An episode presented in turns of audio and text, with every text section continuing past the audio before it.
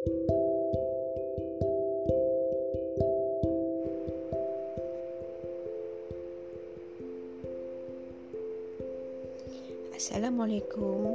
Hai semua. Saya Alice Muhammad Podcaster anda buat kali ini. Hmm, Pada hari ini Saya mahu berkongsi cerita tentang Lembutlah pada dirimu sendiri.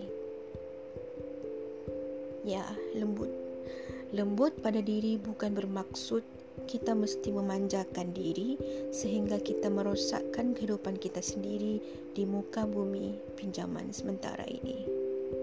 Tetapi lembut dengan cara yang rasional. Memberi diri sendiri peluang untuk membetulkan perkara yang tidak baik yang mungkin pernah kita lakukan di dalam sedar maupun tidak. Kita sebagai manusia biasa pasti, sangat pasti akan dan pernah membuat kesalahan maupun kesilapan kepada mereka yang mungkin kita baru kenal ataupun mereka yang kita paling sayang. Tidak kira pernah buat salah atau tidak, berlembutlah pada diri sendiri untuk melakukan yang terbaik di dalam merencanakan kehidupan.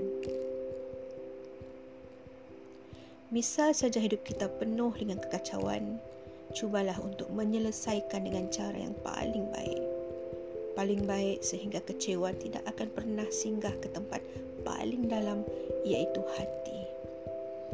Hati kita, hati mereka. Lembutlah pada dirimu sendiri kerana hanya kita sendiri yang akan mengubah semua kebarangkalian yang mungkin akan ataupun sudah terjadi di dalam hidup kita dengan izin yang esa. So sampai di sini sampai di sini saja buat kali ini. Insyaallah kita akan bertemu lagi di episod akan datang. Semoga sedikit perkongsian kami di podcast Dua Jiwa pada hari ini memberikan anda senyuman di kala keresahan salam dua jiwa dari saya. Sampai jumpa lagi. XOXO.